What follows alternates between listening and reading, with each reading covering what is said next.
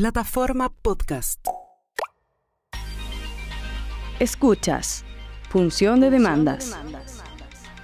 Un podcast de conversación sobre economía y derecho para acercar ambas disciplinas. Presentado por FK Economics y Estado Diario. Hola, ¿cómo están? Esto es Función de Demandas, este podcast que hacemos FK Economics y Estado Diario para acercar la economía y el derecho. Soy Jorge Fantuzzi y hoy nos acompaña Jaime Lorenzini.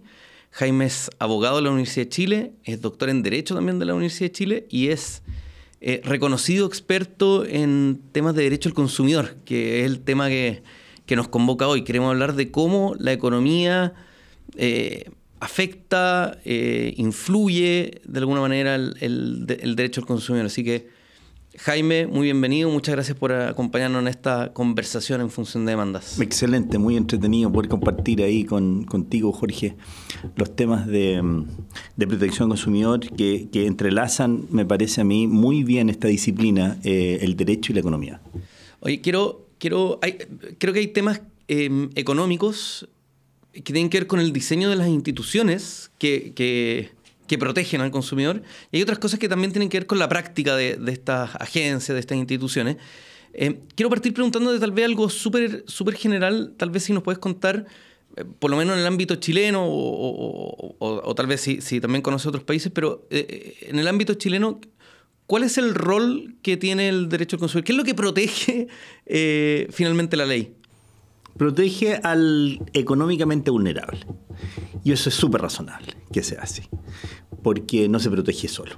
Quedó en evidencia que eh, la ley de oferta y demanda no funciona para el vulnerable. Eh, en teoría podría haber sido, pero normalmente no, y por, porque hay distorsiones de mercado. Hay asimetría de información, eh, hay externalidades, hay costo de transacción. Entonces, la persona no va a ir a reclamar por una publicidad engañosa si tal celular, digamos, le dicen que eh, puede estar bajo cuatro metros de agua durante una hora, no tiene ninguna capacidad eh, para, identificar si eso no es correcto. Y aunque lo identificara, mm, llevarlo a tribunales sería un héroe. Ya, entonces, dicho todo eso, se inventó una, una, se identificó la necesidad de darle protección institucional. Y ahí en Pública, digamos. O sea, que, exacto, el Estado, desde el Estado, Que el Estado ayude a resolver estos problemas, digamos... Porque estaban atomizados y nadie, nadie se los, los corregía correctamente. Y el punto es, ¿y por qué no seguimos como estamos? Digamos? Porque igual al Estado, a los guardianes hay que pagarle, siempre. Entonces uno diría, ya, pero entonces, pero hay que pagarle a los, a los Indecopi, a los, a los Superintendencias de Industria y Comercio, a los SENAC, obvio, digamos. Pero se supone que le vamos a pagar porque van a hacer funcionar mejor la economía. Para que no hayan, para corregir o mitigar las distorsiones que justifican, digamos, esta esta, esta regulación amigable. Puede ser desde más amigable a más intervencionista, pero ok. Oye, y, en términos institucionales, ¿cómo, el diseño, por lo menos si, quieres contar en Chile, cómo el diseño institucional en Chile? Tú ya mencionaste el CERNAC, en otros países Indecopi, la, la Superintendencia en Colombia. ¿Cómo funciona institucionalmente el, el Servicio Nacional de Consumidor o CERNAC en Chile? Es un órgano que tiene por misión eh, proteger al consumidor a través de informar educar y proteger propiamente tal. Em, informar y educar, dice, en relación con procurar, digamos, eh, compensar la asimetría de información, de que uno no tiene acceso bien, fácil, expedito a, una serie de cosas. Por eso sale eh, la autoridad diciendo, oiga, los útiles escolares son más baratos en tal y cual parte y la mejor calidad de, no tengo idea, de la lavadora están en tal y cual lugar. Y lo, y, pero lo, lo, más relevante, lo más práctico, lo que genera más, eh, más interés periodístico no es eso, sino que la protección y la sangre. Eh, tribunal. El tribunal. pero el CERNAC entonces pues, sanciona o el CERNAC denuncia y tiene que litigar en tribunales. ¿Cómo, Ahí hay un modelo que es eh, que, que, el legislador en Chile se la jugó por decirle le vamos a reconocer que los tribunales apliquen las sanciones y usted, CERNAC, investigue, eh, ahora fiscalice y lleve a tribunales y si tiene razón, los tribunales le van a dar la razón. Eh, ese racional suena. Y porque usted es el Estado, digamos, también. O sea, usted tiene la capacidad, vamos a asumir que usted no va a hacer denuncias temerarias, digamos, no, no, no va a estar cazando para conseguir votos políticos de nadie, no, sería inimaginable. Por consiguiente, em, en el modelo chileno no sanciona y ahí uno puede dividir el mundo en dos en los que son enamorados de la herramienta sancionatoria y que eso significa que entonces es una es decorativa la institución sin esa facultad y la otra mitad, la verdad es que es menos de la mitad, digamos, si uno diría, son, no, no, está partido mitad. El otro grupo. El, otro grupo mm, eh, diría, a ver, pero ¿cuál es el problema de que, de que o sea, desconfiamos en los tribunales, por ejemplo?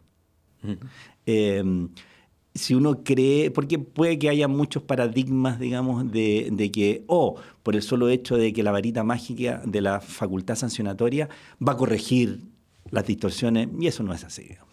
Es imposible. Oye, te quiero preguntar, hablaste algo de como los fundamentos de, o de la necesidad. Tú dijiste, hay costo de transacción. Entonces, usemos el ejemplo del celular que usaste tú, o móvil en otros países, como, como quieran llamarlo. Que, que, finalmente, no sé, hacía una promesa de que se podía hundir y el celular se hunde y se echa a perder, se, ¿ah? se descompone. Em, se malogra, como dirían los peruanos. Los peruanos, exactamente, se malogra.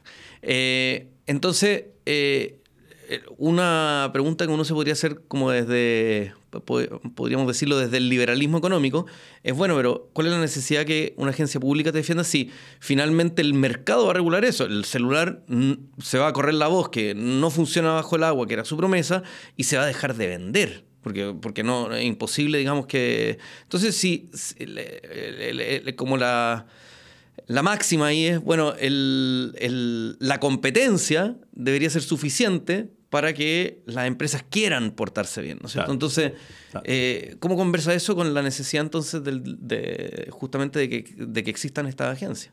Puede ser un tema de velocidad, porque efectivamente eh, va a ocurrir que la competencia, van a ocurrir reclamos, las redes sociales son un acelerante. Disciplina, claro. Claro, pero eh, puede ser un tema de que se corrija, digamos, en varios años, digamos. Entonces, con una autoridad no, no son varios años. El lunes se acabó esto, porque la autoridad toma carta en el asunto, oficia, requiere, digamos, denuncia y por consiguiente es un llamado de alerta brutal, rápido, bastante efectivo. Entonces, em, cuando existen reclamos y cuando existen, eh, eh, cuando existen los otros mecanismos, porque en muchos casos puede ser indetectable el vicio, digamos. Claro, le pasó a una persona. O, imagínate, hay, existen temas jurídicos finos, por ejemplo, cláusulas abusivas en que, en que no van a salir en las redes sociales, digamos. Las personas no saben que el, formulario del contrato de adhesión para el móvil o para eh, la, inmobiliaria o lo que sea, digamos, la clínica o la compra del automóvil, eh, tiene ciertos contenidos abusivos, porque es un trabajo fino, digamos, de, de mucha elaboración. Entonces, ahí se necesita que haya un tercero, porque no son los consumidores, el competidor tampoco lo va a hacer, digamos. No va a estar estudiando para, para denunciar. no, sería, estaría al borde de la competencia. la competencia es imperfecta. bueno. Y ahí entonces, claro, se justifica, pareciera un, tercero objetivo que el Estado tutele, proteja, brinde la protección y entregue las herramientas. Entonces, en el caso de, Chile, que es un modelo distinto al que existe en Latinoamérica, no sanciona, pero a, a cambio de no sancionar, eh, sí tiene eh, procedimientos que no están en otras partes de Latinoamérica. Por ejemplo, procedimientos voluntarios colectivos, que son una mesa de negociación y que invita a una empresa de telecomunicaciones, a una sanitaria, a llegar a un acuerdo para pagar, digamos, 10 millones de dólares. La empresa puede decir que sí o que no. Pero es como para evitar un, un litigio. Sin duda. ¿Y por qué? Además, porque si no le dice perfecto, no nos enojamos, pero el lunes, digamos, tendremos que, señor proveedor... Vernos en tribunales. Vernos en tribunales y voy a pedir 10 millones de dólares. Además, claro, en el juicio las sanciones son eh, ostensibles. 40 millones de dólares, digamos, me parece a mí que es relevante en, temas de protección al consumidor, que pueden ser todos los días, digamos. En libre competencia, pues, las multas son, son, son ostensibles, pero pero la frecuencia de una infracción de libre competencia estadísticamente, digamos... No, son pocas al año. son pocas al año. No, en, protección consumidor puede ser toda la semana, digamos. Oye, eh, hablamos al principio que hay, hay temas eh, económicos como que, que, creo que influyen en el diseño de la institucionalidad. Uno de esos temas eh, son los costos de transacción, ¿no es cierto? ¿Cuál es, cuál es la, lo hemos mencionado algo, pero cuál es la lógica entonces de, de, de entender que existen costos de transacción justamente para que exista protección al consumidor?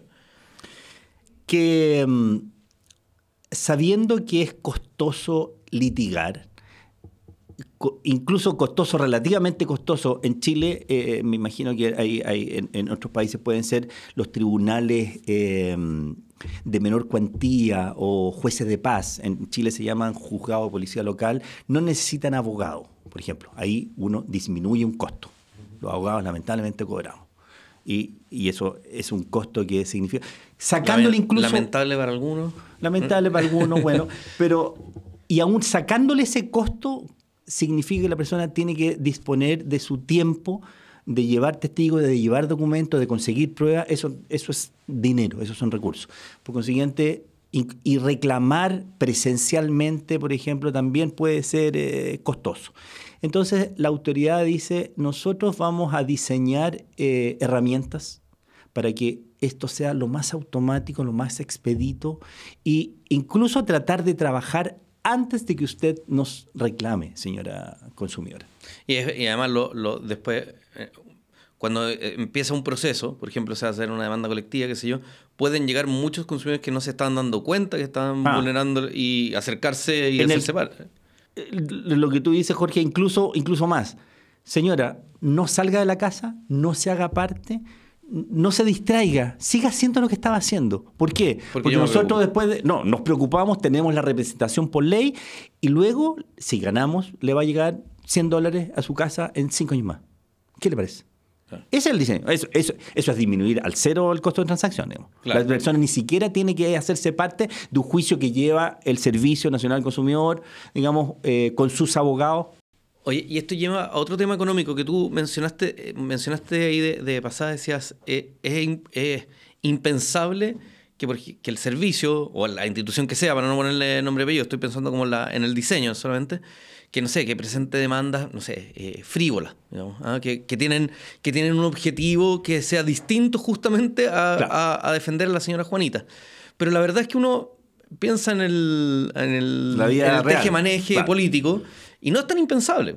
Pues se puede nombrar, insisto, no, no quiero poner nombre, sino que al director de la institución que sea, o al, y, y, que ese director tenga una función objetiva, diríamos los economistas, ¿no es cierto?, distinta a la señora Juanita o a todas las personas que se les vulneró el, eh, su, su se, se, le vulneró su, su, derecho como consumidor, ¿no es cierto? Entonces, eh, ¿Qué pasa ahí con, este eh, eh, problema de agencia? Estamos hablando antes de, partir grabando, ¿no Un problema de agencia, el, principal siendo el CERNAC. ¿Cómo, cómo funciona eso? Bueno, efectivamente los conflictos de interés existen en el mundo, digamos. se aplica a los particulares, me parece que también se aplican a, a, la, a ciertas autoridades eh, y eso son, son, son sesgos, son énfasis o malas decisiones personales, yo diría no institucionales per se. No es descartable de que por una razón política, de que una autoridad, un alcalde, un parlamentario, eh, o porque políticamente están bajo el rating, digamos, de resulte, resulte conveniente eh, aparecer como si estuviéramos protegiendo de una manera brutalmente buena, sabiendo que la causa está perdida o, no existe. Eso, y ahí, ¿qué es lo que hay? Claro, ahí habría una, me parece a mí, un, apartamiento de la filosofía de la protección al consumidor, que era, a usted no le, no, no, establecimos un órgano para que gane réditos políticos claro, para que usted se haga famoso. Y usted se haga famoso. O bien usted después piense que eh, después de acá puede saltar a tal cargo. A ser ministro, ser diputado. Eso, eso no está en el, en el protocolo, digamos, de la función pública. Pero, y ahí entonces, ¿qué es lo que debería haber? Digamos, accountability, digamos, debería haber una, una, una, mirada externa de los especialistas, del público, de los entendidos, para que pongan en alerta cuando llegan a ocurrir estas cosas. Pero, ¿qué, qué pasa? De nuevo, pongo el ejemplo del SENAC en Chile, pero ¿qué pasa cuando el SENAC pierde un caso?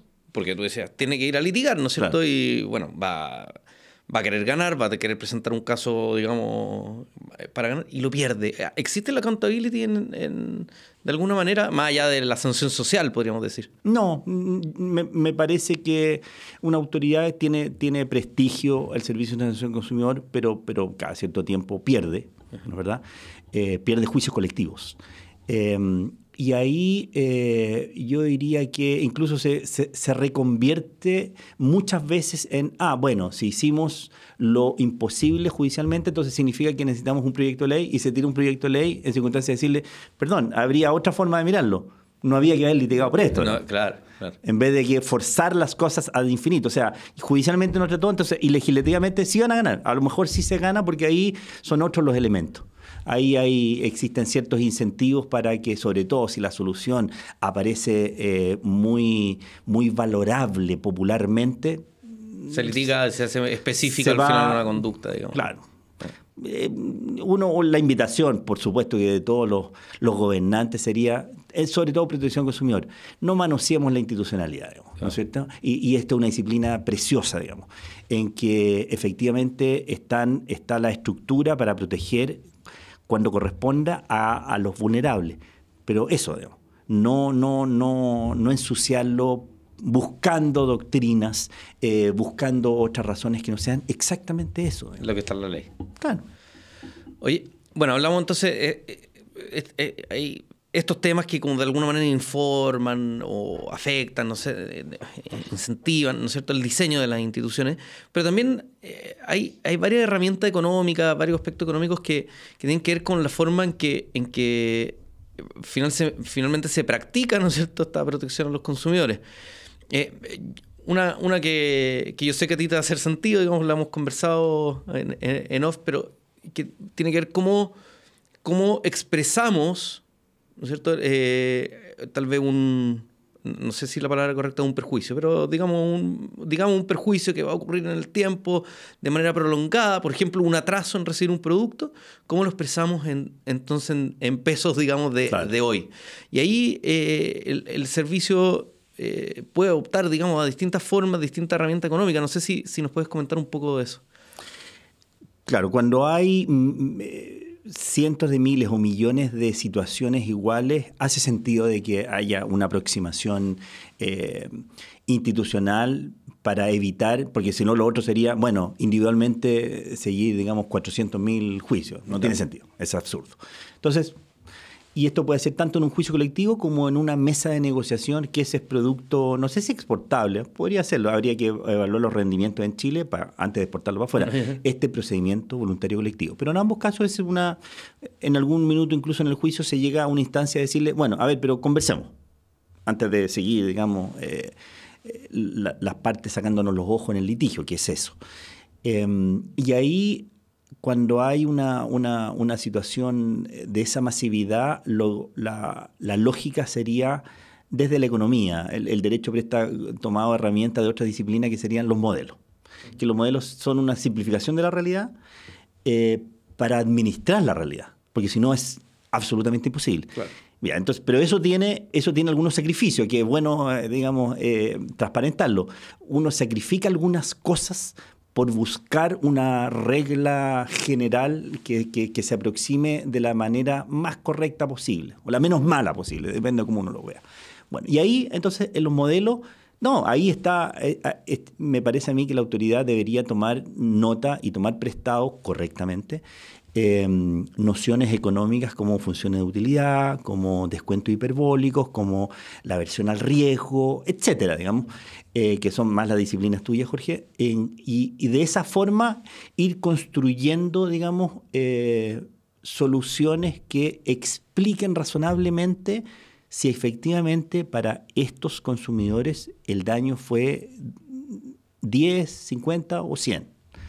Y, y ahí por supuesto que uno me parece a mí por, por una cosa de democracia y liberativa, escuchar las razones del otro.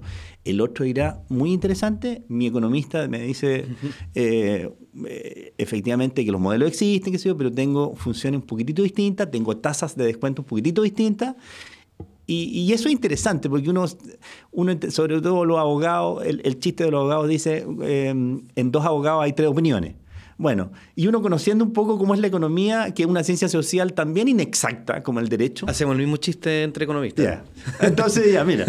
Y ahí está, está. Entonces, uno debería comulgar y entender y comprender de que, porque fíjate, en un juicio, la de, uno lee la demanda, el juez, por ejemplo, cuando llega la demanda dice, oh, se lo diría Estoy en- la casa, claro, en la casa, eh, el fin de semana, reservadamente a, a- a la pareja, al, al cónyuge.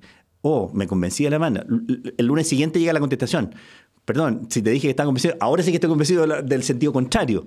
Bueno, porque es, un, es argumentativo, hay un diálogo de, de- de razones, algunas son razones más ficticias que otras, algunas son más poderosas. Bueno, y en economía me parece que también depende de cómo tú muestras la estadística, cómo tú muestras las fuentes. Oye, pero, pero vamos, vamos a lo de los modelos, que, que- que tiene, tiene bastante que ver con, con la pregunta que te está haciendo. El, el- el tema de los modelos al final lo que busca es, de alguna manera, darle uniformidad a los criterios, ¿no es cierto? O sea, Claro. ya, eh, sacrifico especificidad del caso a caso, pero por lo menos yo sé que, a, a grosso modo, esta es la manera en que yo tengo que analizar los casos y así lo debería hacer la... la- entonces, eh, toman algunas cosas. Tú mencionaste las tasas hiperbólicas, que eso es toda una cuestión de... de de mm, economía del comportamiento, ¿no es cierto? De, que como que castiga un poco la impaciencia.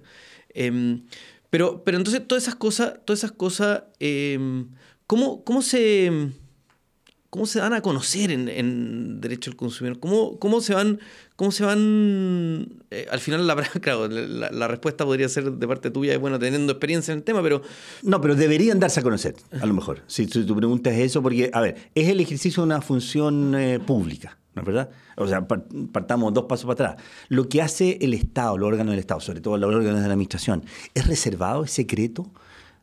¿O no? No, y la regla es al revés. La regla generalísima es la publicidad, digamos. Porque son nuestros gobernantes, digamos. Tienen que dar razones de lo que hacen. Claro. Cómo invierte la plata, digamos, por qué abre este puente, este, este puerto o este puente en tal parte y no en otro, cuál es la evaluación, digamos, cuáles son los rendimientos sociales. Por consiguiente, eso llevado a un nivel más fino a una autoridad de protección al consumidor, exactamente lo mismo. ¿Por qué usted llegó a un acuerdo con tal empresa y de, porque hay un sistema o hay un modelo? Bueno, cuéntenos el sistema. claro, porque yo quiero aplicar el mismo modelo a otro problema que tengo y ver si, si, si Por aplica ejemplo, o no aplica. o bien quiero criticar el modelo. Claro. Porque usted fue extraordinariamente generoso con esa empresa o fue extraordinariamente exigente y la literatura no dice eso. Entonces, y no sé por qué razón el otro lo aceptó. No tengo idea, digamos, pero, pero generemos, digamos, claro, si, en mi conocimiento no hay esos modelos eh, que se han trabajado, no son públicos, no se hacen... eh, no se hacen eh, explícitos para el cuerpo social. Y eso permitiría que eh, los, los académicos, los especialistas, los que están a favor, los que están en contra, los que están más o menos, etc. Bueno, las partes, además. bueno, sin duda. Claro. No, pero las partes participan del proceso. Por consiguiente, uno diría, bueno, pero la parte estuvo de acuerdo. Claro, Eh, pero, uno- pero la parte sabe el, los parámetros Claro. lo que le están aplicando a, a ellos en, en ese caso, pero exacto. ¿cómo sabes si, se- si el mismo si se sigue el mismo criterio? No, O sea, es, es verdad. Y, eh, o sea, si no sabe, por ejemplo, en un evento, claro, el, el mismo evento ocurrió en el mes de enero con la empresa X y el mismo evento, retardo en la entrega, ocurrió en el mes de junio, seis meses después, con la empresa Z. Claro, si no, es, si no se hace público, la empresa Z sabe que Claro. la, la primera algo pagó, ¿no es verdad? Se aplicaron algunos elementos, pero mínimos, pero no más que eso, digamos. Entonces, eso, eso, eso es negociar a ciega. Oye, y bueno, y por ejemplo, eso con las tasas de descuento, entonces, claro, la, la autoridad puede tomar las tasas de hiperbólicas. Oye, qué, qué buena innovación. Es un elemento como bien económico, bien Claro. podríamos decir de frontera. Tú mencionaste también la versión al riesgo. ¿En qué, en qué sentido se aplica la, la versión al riesgo a, a- a la protección del A mi, consumidor? a mi juicio mucho, en el sentido de, eh, de entender de que las personas, te- mayoritariamente, lo que explica la literatura, eh, no nos gusta correr riesgo. Entonces preferimos algo seguro, aunque sea de menor cantidad, versus un mayor premio, una mayor recompensa eh, con, con incertidumbre. Ya. Incluso si uno hiciera doble clic respecto a hombres y mujeres, no me quiero meter en problema con nadie, digamos, pero, pero la literatura también dice, bueno, las mujeres, y a lo mejor es correcto, digamos, por una función doméstica, familiar, tradicional, no sé qué cosa, son un poco más eh, aversas al riesgo que los hombres aún. Bueno, eso podría ser, por ejemplo, si es que estuviéramos en una, podría ser especialmente relevante si estuviéramos eh, en, un, en un problema de protección consumidor que mayoritariamente involucra a mujeres. O sea, esto es, si te entiendo bien, es, oye, o, litigamos y en una de esas vamos a conseguir 100 dólares para cada uno, o negociamos, y, pero tenemos hoy día seguro 60. Exacto. En esa lógica, exacto. Y en esa lógica, si de verdad hiciéramos una encuesta en la página del Servicio Nacional Consumidor o donde fuera, digamos, de la universidad que corresponda o en la plataforma que sea, mayoritariamente las personas van a decir, no, quiero mis 60 ahora. Y no la posibilidad, porque es eso, la posibilidad de 100 en 7 años más. En 7 años más estoy muerto, digamos, me divorcié, me cambié de trabajo, estoy viviendo en el extranjero, tengo idea, ya, me olvidé del tema, digamos. Eh, prefiero, y eso suena razonable, súper razonable. Entonces, hay un incentivo en general entonces a Tú ya mencionaste que, existe la institucionalidad como del acuerdo, ¿no es cierto? claro, claro. Eh, pero existe un incentivo, eh, en la, no sé si en la ley o de parte de la institucionalidad, a perseguir el acuerdo antes del litigio. Debería ser, creo yo. Debería ser, eh, y sobre todo la autoridad teniendo presente que sus representados, los millones de personas representadas, eh, que es una representación, digamos, ficticia por el solo Ministerio de la Ley, pero eso significa la responsabilidad del gobernante. Debería decir, a ver, estas personas prefieren 60 horas. Y, ahí pues, se puede producir un problema de agencia si la autoridad dice, sí, pero a mí yo estoy enamorado de mi modelo que es 100. claro. Y, y, además me da rendimientos políticos. El titular la prensa es, presenta una segunda demanda colectiva, digamos, y etcétera. Y ahí uno diría, pero ¿no, ¿no cree usted que está traicionando, digamos, el, el, valor que le depositaron en usted, la confianza, sus súbditos? Pero, pero esto lo pregunto totalmente ignorancia, pero, pero en la ley no se establece, por ejemplo, que para poder presentar un caso judicialmente, antes tiene que haber tratado de alcanzar un acuerdo con la empresa, por ejemplo. Eso suena súper razonable. No es así. No es así. No es así. Y, hoy día en el modelo chileno, claro, hay, hay esta mesa de negociación y está este juicio, pero no existe ninguna regla, ningún protocolo para decir, oiga, eh, que un orden de jerarquía.